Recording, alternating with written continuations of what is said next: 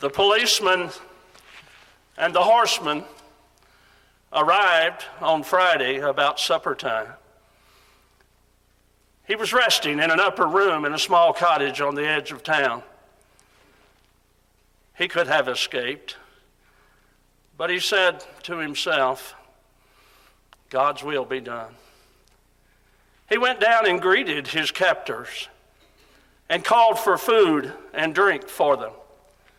He asked them for one favor. He wanted to pray uninterrupted, and they agreed.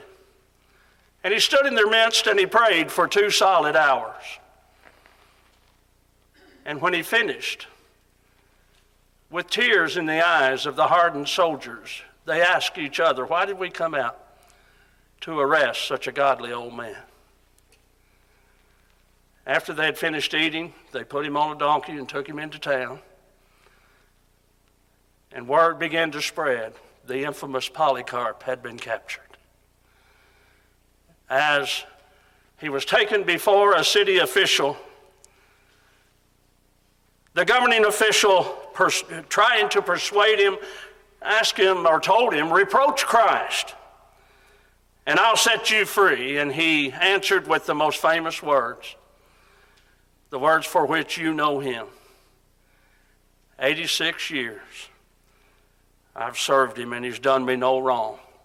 How can I blaspheme my King and my Savior? I have wild animals here, and I'll throw you to them, the official replied. Call them, Polycarp replied. It's unthinkable for me to repent of good and turn to evil. Now I will readily repent of evil and return to good and righteousness. I will have you burned, the increasingly agitated official responded. You threaten me with fire that burns for an hour and then is extinguished. But you're ignorant of the fire of the coming judgment and eternal punishment reserved for the ungodly. What are you waiting for? Bring on whatever you want. They bound him with his hands behind him and prepared him as a burnt offering. He looked up to heaven and he said, O Lord God Almighty, I give you thanks that you count me worthy to be numbered among your martyrs, sharing the cup of Christ. Amen. My assignment this morning is living for Jesus till the end. Now I'm going to ask you for a show of hands. How many of you over 40 years old were baptized as teenagers and you're still walking the walk? You're still trying. Look at that. Look at that. Is that not powerful? It's been a cakewalk, right? You lived through 3 years ago a time when churches were closed and abortion clinics and liquor stores were running full blast. You lived through it. You've lived through a time when unthinkable abominations are commonplace, and you're still walking. You're still going. This was not part of my lesson, but I got a good quote from Mike Vestal last night. As long as I live, I want to embrace the wisdom of God. What a good quote that is. You preachers, look for those mustard seeds and pick them out and use them. In the book of James, we have some instruction about how to live for Jesus till the very end. You know people who have given up. You know people who don't believe it anymore. You know people for whom Jesus is no longer enough. His simple plan of salvation, it has to be more complicated than that. His simple plan for the church, his plan for worship, not enough. And when Jesus is not enough, you're going to start searching for some other things. And you're going to find things that you need not embrace, but it happens.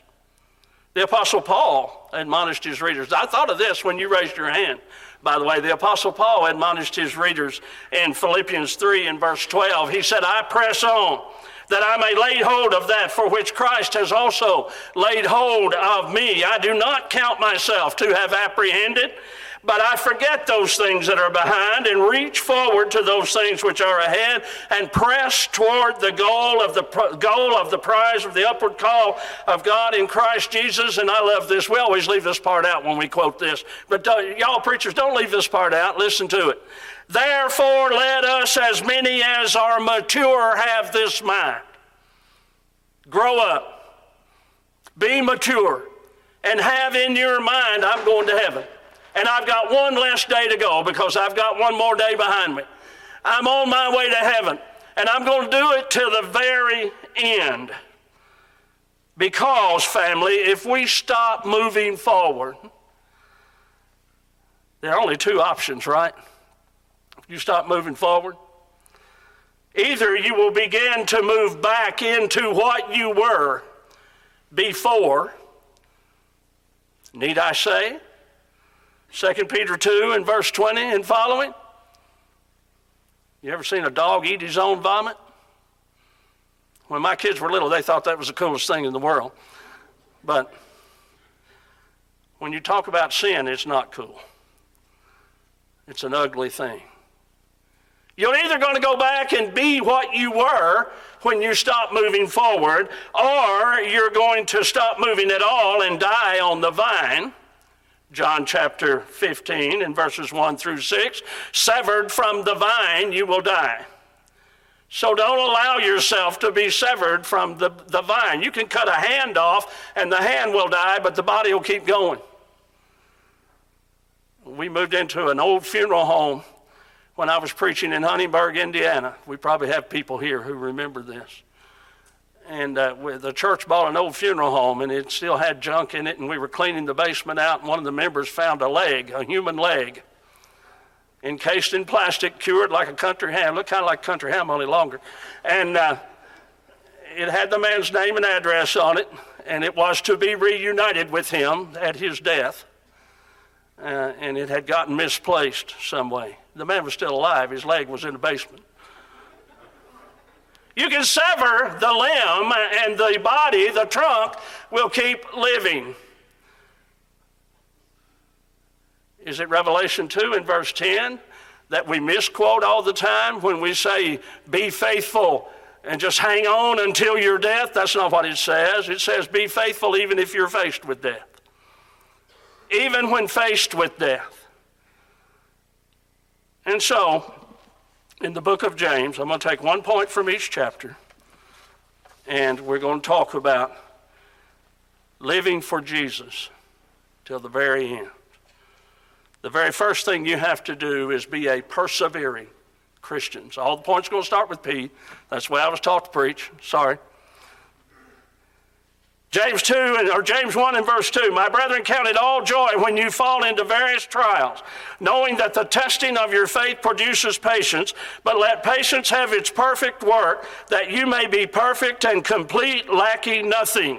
Now this word patience here is not just hang around, just waiting, patiently waiting for your wife to come out of Walmart.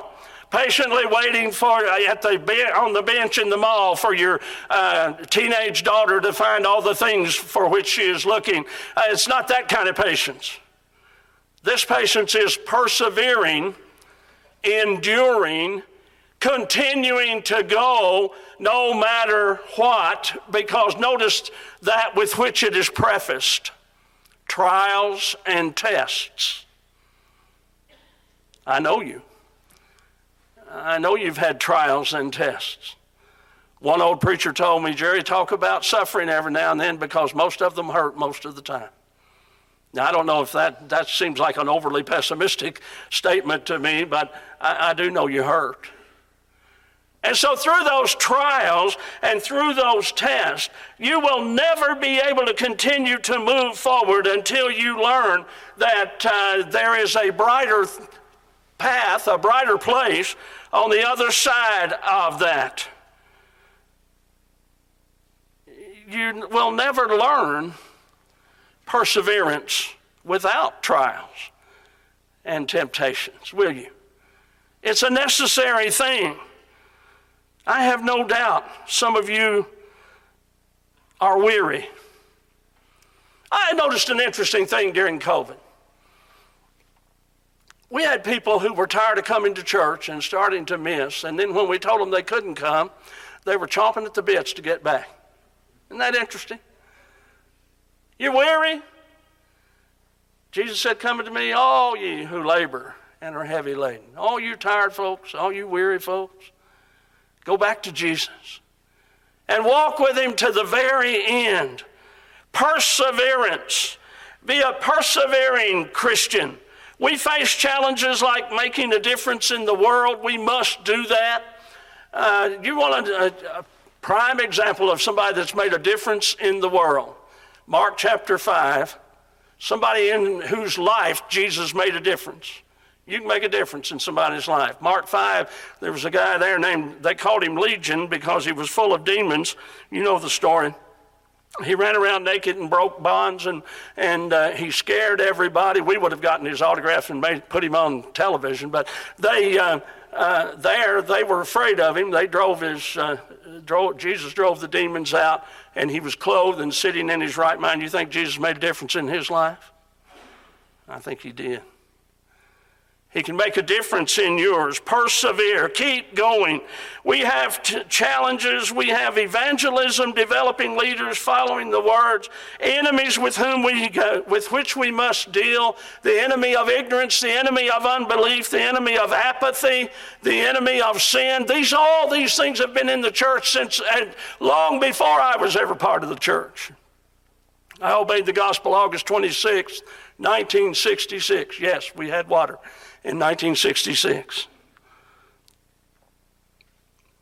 And as long as I've been in the church, we have had these same problems. Well, that means you just throw up your hand and forget it? No, you're not allowed to do that.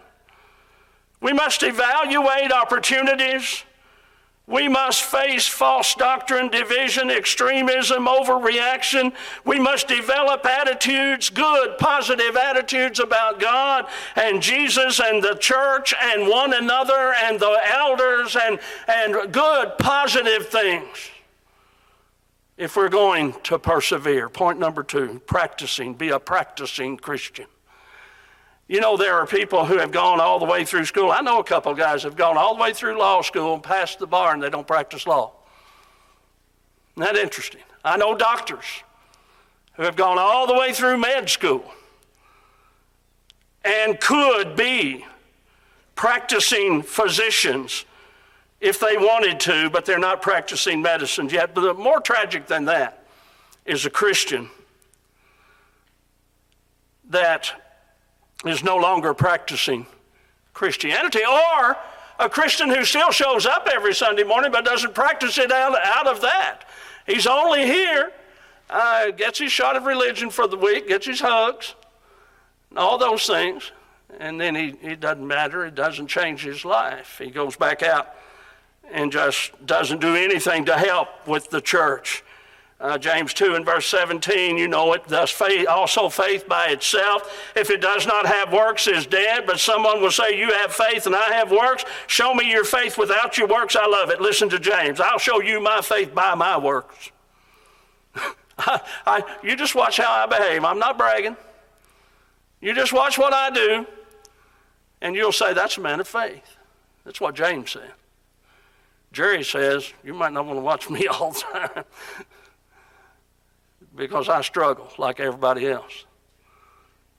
"Watch me, and I will show you my faith," James said, "by my words." Why? Because he was a practicing Christian. He did what he knew to do. True faith is a working faith. It sees opportunities and acts upon them. You can mail cards, you can make phone calls, you can send DVDs to prospects, you can invite people to church, you can do so many things. Brother Eddie Lawson and I used to do door knocking campaigns together. Now, that's an old name from a long time ago. I don't know if you remember Eddie, but I don't even know where he is now. But we did a lot of door knocking campaigns together. And there was an old guy that used to knock doors with us named Bill. And Bill wore himself out knocking doors. He wore out his knees. He wore out his hips. And these were back in the days before everybody could get new ones. And he lived in Denver. And he decided, I can't evangelize anymore. I can't get out, but I'm going to do something. So he took the Denver phone book. There used to be a time, young people, when we had these things called telephones that sat on a table and were fastened with a wire to the wall, or they were fastened on the wall, and everybody's name was in a book with their phone number, and you could open it up and know how to call. And the Denver phone book would have been this thick. And this old guy named Bill took the Denver phone book, and he started out in the A's, and he called everybody in it and asked them about their soul. And he baptized one. His last name started with Z. He went all the way through the Denver phone book before finding somebody interested. Well, you can do that. Not with a phone book, but you can contact people. You can talk to people. You can practice this Christianity. The third thing I want to tell you about, if we're going to be living for Jesus to the very end, be polite Christians. Polite Christians. James 3, in verse 5. Even so, the tongue is a little member and boasts great things. See how great a forest a little fire kindles, and the tongue is a fire, a world of iniquity. The tongue is so set among our members that it defiles the whole body and sets on fire the course of nature, and is set on fire by hell. James 3, 5 through 6. One great hindrance, my dear family, sweet family of God, I love you so much. One of the great hindrances of Christians moving forward and living for Jesus till he comes back or till the very end is misuse of the tongue. Misuse of the tongue. Did you hear what he said to me? Did you hear what she said about me? Why is it that we feel we have to say negative things? Conflicts in the church rarely arise if members bridle their tongues. And I don't know, it might have been Doug. I don't remember where I heard this. If this is yours, I'll give you credit, but I don't remember who I got it from. So whoever he is, I appreciate it. You could replace the word tongue here with keyboard. You could say, the keyboard is a little member and boasts great things. What are you talking about, preacher? You know what I'm talking about. You've seen those comments on Facebook. You've seen those things. And man, once you hit that thing, it's gone. It's out in cyberspace forever. See, I've got this bad habit, not with Facebook so much. When somebody asks me a question to be answered in writing, I sit down at my computer, and I write a rough draft of my answer. And in that rough draft, I allow my mind to say whatever it wants to in that rough draft. Then I go back and hone it and take it out and take out the ugly parts and all that. Well, you know what I did one time? I sent the rough draft to the guy accidentally. I think sometimes we send the rough draft to people on purpose. Be polite. Point number next, be praying Christians. Praying Christians. Yet you do not have because you do not ask, James 4:1, verses 1 and 2. No Christian will ever have the power and help necessary to keep living for Jesus to the very end if he or she does not have a healthy prayer life. Amen? You know what a great privilege that is, family? You get to talk to the creator and sustainer of the universe, and he hears you. Hears you. The same one to whom Abraham, Isaac, Jacob, Noah, Moses, the same one to whom they spoke. His ear is open to your prayers. The eyes of the Lord are upon the righteous, Peter said, quoting from the Psalms. And his ears are open to their prayers, but the face of the Lord is against those that do evil. Now, of all times in history, or in recent history anyway, the elders, the preachers, the members need to be praying. Here are a couple suggestions. Get the church directory. Divide it up into so many per day and look at the faces of everyone. Ours is on, I have ours on my phone. And at night, I'll open it up, sit down in a chair in my bedroom, open it up, and I'll look at the faces of those members. And I'll pray for their individual needs. And I'll go to sleep with their faces in my mind. And I'll see them all night. And I'll think about their needs when I awake. That's one good way. Pray with your family. Let your children know what it's like to pray. Things you might mention. Elders. I'm an elder at Rolling Hills Church of Christ. Pray for elders. Elderly members. Nursing home residents. High school and college people. People who are unemployed.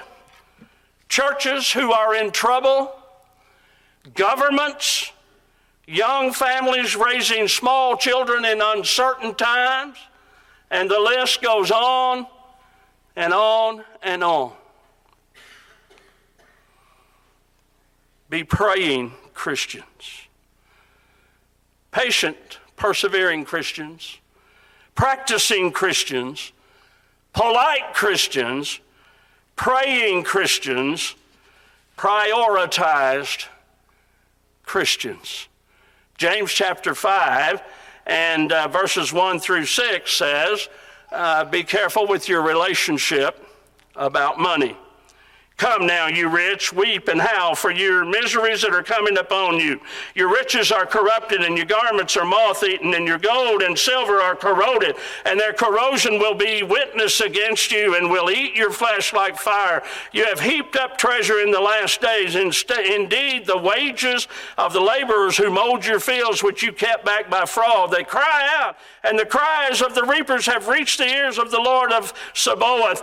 You have lived on earth in pleasure and luxury, and you've fattened your hearts as in a day of slaughter, and you've condemned, you've murdered the just. He does not resist you. Now, you don't know any church members that have problem managing money, do you? You don't know any church members for whom money is the priority rather than serving the Lord your God and loving him with all your heart, soul, mind, and strength. And the second is likened to it, love your neighbors yourself. We don't have problems with that, do we? Of course we do. We're people. And we have trouble prioritizing. Sometimes chasing that dollar is way more important than living for Jesus to the very end. Then, in verses 7 through 11, especially verse 9, he talks about our relationship with brethren. It is important that you have a relationship with brethren. I talked to a friend who was part of a mega church, 15,000 members at one time. And I said, do you know any of those people? And he said, not many of them. He said, what we have is a whole bunch of people and not many disciples. Now, isn't that interesting? This thing of fellowship and of getting to know one another and loving one another and learning who one another is and how to live together and encourage one another to go to heaven, it should be a priority Verse 9, do not grumble against one another, brethren, lest you be condemned. I'm in James 5. Behold, the judge is standing at the door. My brethren, take the prophets who spoke in the name of the Lord as an example of suffering and patience. Indeed, we count them blessed who endure. You've heard of the perseverance of Job, seen the end intended by the Lord, that the Lord is very compassionate and merciful. But above all, my brethren, and then he goes into talking about swearing. But he says, don't grumble against one another. You know, again, I've been in church a long time, and one of the things that I've always wanted to be able to do and have not been 100% successful in, I've always tried to get brethren to talk to one another instead of about one another. And I've not been totally successful in that. I'm not totally successful with it in my own life. Did you hear about so-and-so? Be careful. There you go back to that old tongue again. Compassion for the erring is another compartment. If we're if we're putting these things into compartments, another one is our relationship with money, one is our relationship with our brethren, another is our brothers and sisters with physical illness. Verse 13. Is anyone among you suffering? Let him pray. Is anyone cheerful? Let him sing psalms. Is anyone among you sick? Let him call for the elders of the church. Let them pray over him, anointing him with oil in the name of the Lord. And the prayer of faith will save the sick. The Lord will raise him up, and if he's committed sins, he'll be forgiven. Confess your trespasses one to another and pray for one another that you may be healed. The effective, fervent prayer of a righteous man availeth much. Prioritized Christians. So we want to be, James tells us, patient Christians, practicing Christians, praying Christians, polite Christians, prioritizing Christians. You know what the first and last thing Jesus ever said to Peter, recorded in the Scriptures? You Bible scholars know this. 2 words. Follow me. The very first thing he ever said to Peter in Matthew chapter 4 and verse 19, follow me and I'll make you fishers of men. The last thing he said to him in John 21 and verse 19, follow me. Now I am convinced that John 21 was placed where it is to show us some important lessons from the third visit of Jesus to the apostles after his death. Because John, you remember John ended his gospel in John 20, didn't he? It sure sounded like it. In John 20 and verse 30, truly, Jesus did many other signs in the presence of his disciples that are not written in this book, but these are written that you may believe that Jesus is the Christ, the Son of God, and that believing you may have life in his name. But that's not the end. Chapter 21 comes along and says, I want to tell you about the third time Jesus showed himself to his disciples after his resurrection. You know what he did? First of all, it looks to me as if, and I'll not argue this fact, this point, it looks to me as if they had gotten discouraged and were going back to being fishermen and not preach anymore. That's what it looks like. In verse 3, Simon Peter said to them, I'm going fishing. They said to him, we're going with you also. They went out and immediately got into the boat, and that night they caught nothing. It sounds to me as if Peter is saying, and this is, I'm interjecting here, I know, I'm putting things in. It sounds to me as if Peter is saying, boy, this preaching thing didn't work out, the Savior's gone, and it hadn't worked out too well for us. Listen, we can fish. We can make a living. And so let's just go back to doing that. And then Jesus appeared to him. And you remember in John 21, beginning with verse 15, he asked him a series of questions. Simon, do you love me more than these? If you do, feed my lambs. Simon, do you love me? Yes, Lord, you know I love you, then tend my sheep. The third time, Simon, son of Jonah, do you love me? Peter was grieved and said, because he said, do you love me? And he said, Lord, you know all things. Look in my heart and see if I love you. You know all things. You know I love you. Feed my sheep. I believe verse 18 is the key to the chapter, because what he tells Peter is, most assuredly, I say to you, when you're younger, you girded yourself and walked where you wished. When you are old, you will stretch out your hands, and another will gird you and carry you where you do not wish. This he spoke, signifying by what death he would glorify God. And when he had spoken this, he said, follow me. Oh, preacher, I'm young and healthy. I'm never going to be to the point that somebody has to dress me and take me someplace where I don't want to go. And I'm never going to be to the point that someone has to feed me or has to care for me like that. When was the last time you were in a nursing home? There's a building full of them. Many of you did that for your parents. God love you. Many of you took care of your parents when you had to dress them and take them from place to place. We were talking the other day about when preachers retire.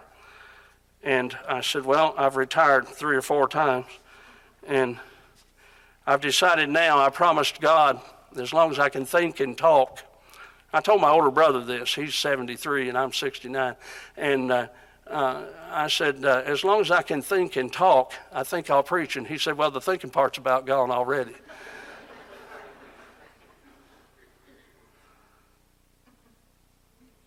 Jesus is telling Peter, serve me while you can, because there may be a time when you can't do as much as you have been doing. Live for Jesus while you can. That's what I believe. That's what the questions are about.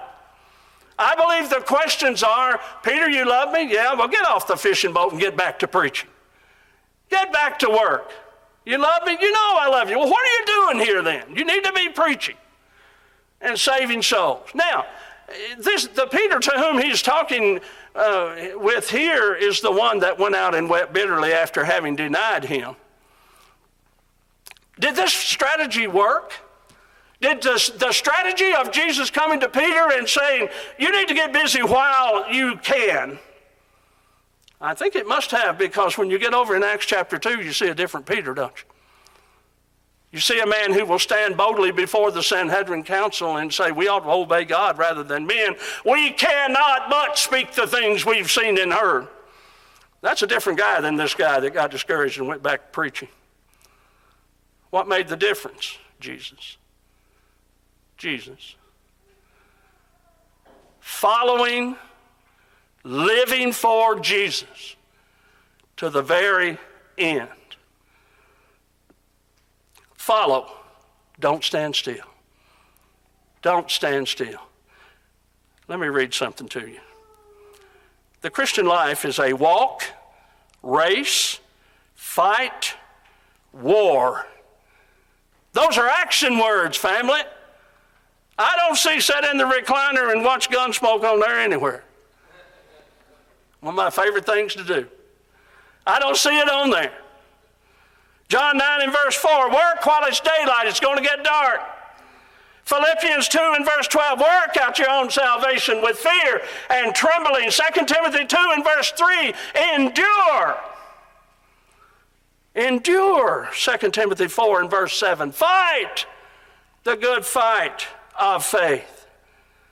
Warnings about slowing down. Galatians 6 and verse 9. Do not grow weary in well-doing. Revelation 2 and verse 10. Be faithful even if it means your death. 1 Corinthians 15 and verse 58. Be steadfast, immovable, always abounding in the work of the Lord, because it's not in vain. It's not for nothing. Follow, don't stand still. Number 2, follow, don't be afraid. Don't be afraid. Fear was the reason for Peter's denial, I think. Luke 22 and verse 54. You know, the interesting thing to me is people get afraid and go away from God when the Bible teaches plainly you're more secure with him. You're more secure in it. In John chapter 10 and verse 27, I think it is, in John 10 and verses 27 through 29, Jesus said, I know my sheep and they know me, and my Father has them in his hand, and nobody can snatch them out of my Father's hand. Wait a minute, preacher, that sounds remarkably like once saved, always saved. No, that's not what it says. What it says is you can't be... Nobody can take your eternal destination of your soul away from you unless you allow it to be taken. Unless you allow it. Nobody's going to snatch me out of my Father's hand. Satan's not that powerful. Oh, he can make life tough. When my little girls were little, they're 45 and 48 now. They'll love me telling everybody that. But when they were little, we'd be riding along in the car and I'd hear, "Wow! What's going on back there? She made me hit her." She didn't make you hit her. She might have aggravated the daylights out of you and irritated you, and you chose to hit her. Satan can't snatch you out of your Father's hand. He can't make you turn your back.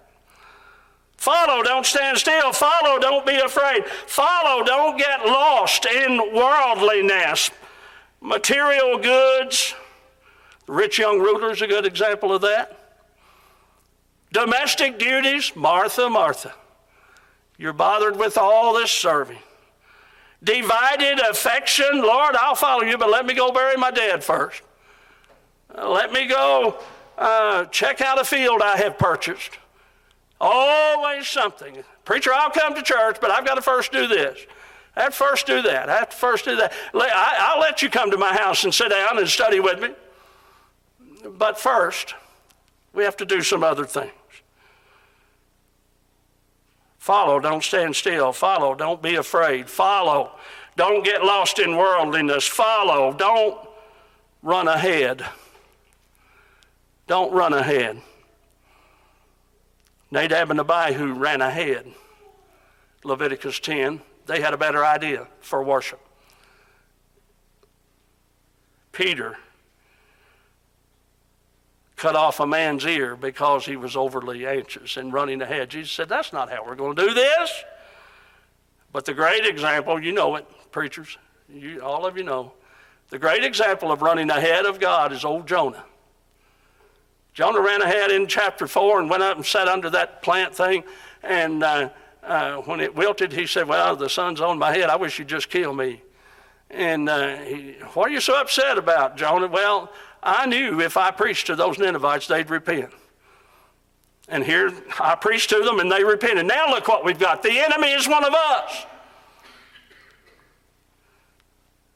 I went to a place to preach one time and the guy said, now, don't bring any strangers in here. We just like it the way it is. I said, well, you hired the wrong guy. Follow. Don't turn aside in unbelief. Hebrews 3 and verse 12, lest there be in you an evil heart of unbelief. Follow while you have time. Ecclesiastes chapter 9 and verse 10. Whatever your hand finds to do it with all your might, for there is no work or device or knowledge or wisdom in the grave where you're going. I want to be in heaven with you.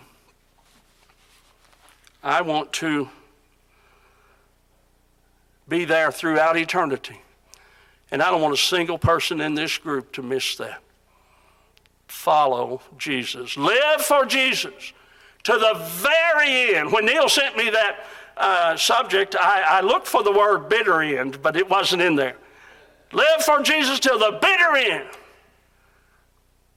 You keep doing this. I was here as a preacher 17 years ago, and I see a whole bunch of people who were here then. You're still doing it. You're still walking that walk. You're still talking the talk. You're still living for Jesus. Why? Because you have discovered that there's nothing better. There's no better choice. Thank you for your kind attention.